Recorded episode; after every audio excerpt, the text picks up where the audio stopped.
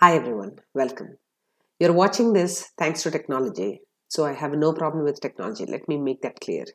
But we are living in two worlds one, the online, and the second, the offline worlds. So here is where the problem comes, right? We are not able to navigate the delicate balance between the exponential growth and the exponential data and information that we consume in the online world and make sense of it all and still live at the pace of nature in the real world.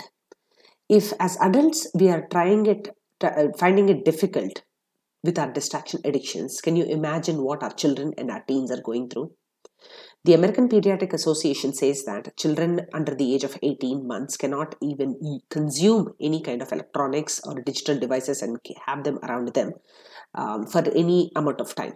Yet we can see that our iPads have become their babysitters, and uh, generally, children uh, six to eight years old are getting addicted to uh, video games already, and uh, children as young as eight or nine years old have supercharged, high flying smartphones. So the idea is, if the te- if technology is here to stay, how can we help our children manage their time and attention so that they stay productive and they contribute positively to the community rather than consuming what is out there.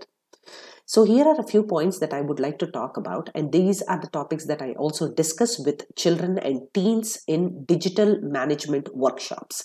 So, what these digital literacy workshops teach is the importance of communication.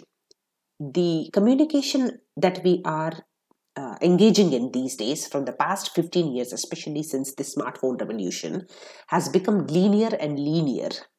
So, what does that mean? We don't know the tone, we don't know the intention, we don't know the non-verbal cues of the sender.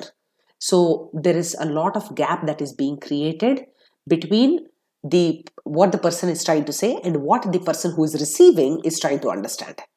So, the second thing is online and offline, reputation matters.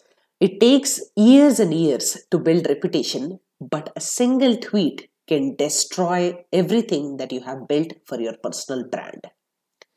The next most important thing is internet has the elephant of a memory. Whatever you put out there, even as a joke, right? A small infraction from your end can become an unacceptable situation rather very quickly so, this is what I tell all my children to watch out, not get carried away by the emotions um, of what they are seeing on the internet, and try to use their common sense when they are engaging with other people. So, a lot of us face a lot of outrage we feel like um, we have to stand up for somebody who's getting bullied on the internet. We feel like we have to uh, advocate for our own political uh, or re- religious beliefs on the internet.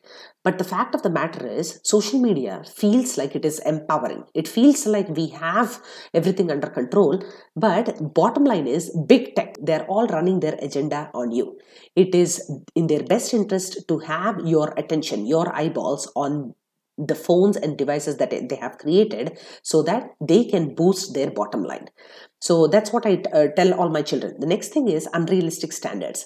Whatever they are seeing on internet after multiple filters uh, and after multiple retakes children and people are posting their pictures and you know that is probably not the reality of how they look like. So let's not go by these unrealistic standards and let's just figure out uh, for ourselves you know what makes up the definitions of our success and our happiness and let's redefine it for ourselves instead of not going by society standards. The next thing is keep your identity small. Don't spread yourself too thin on social media and just get carried away by the narrative. This is the hot thing on social media. This is the latest uh, on the internet. Um, they, these are everything that the, the noise that has been generated by all these big tech companies again who want to affect and impact their bottom line. The last thing is let's create massively rather than consuming mindlessly. So imagine how much power you have if you create an app and a website and a game out of your own creativity and imagination rather than just playing and consuming things that are already out there.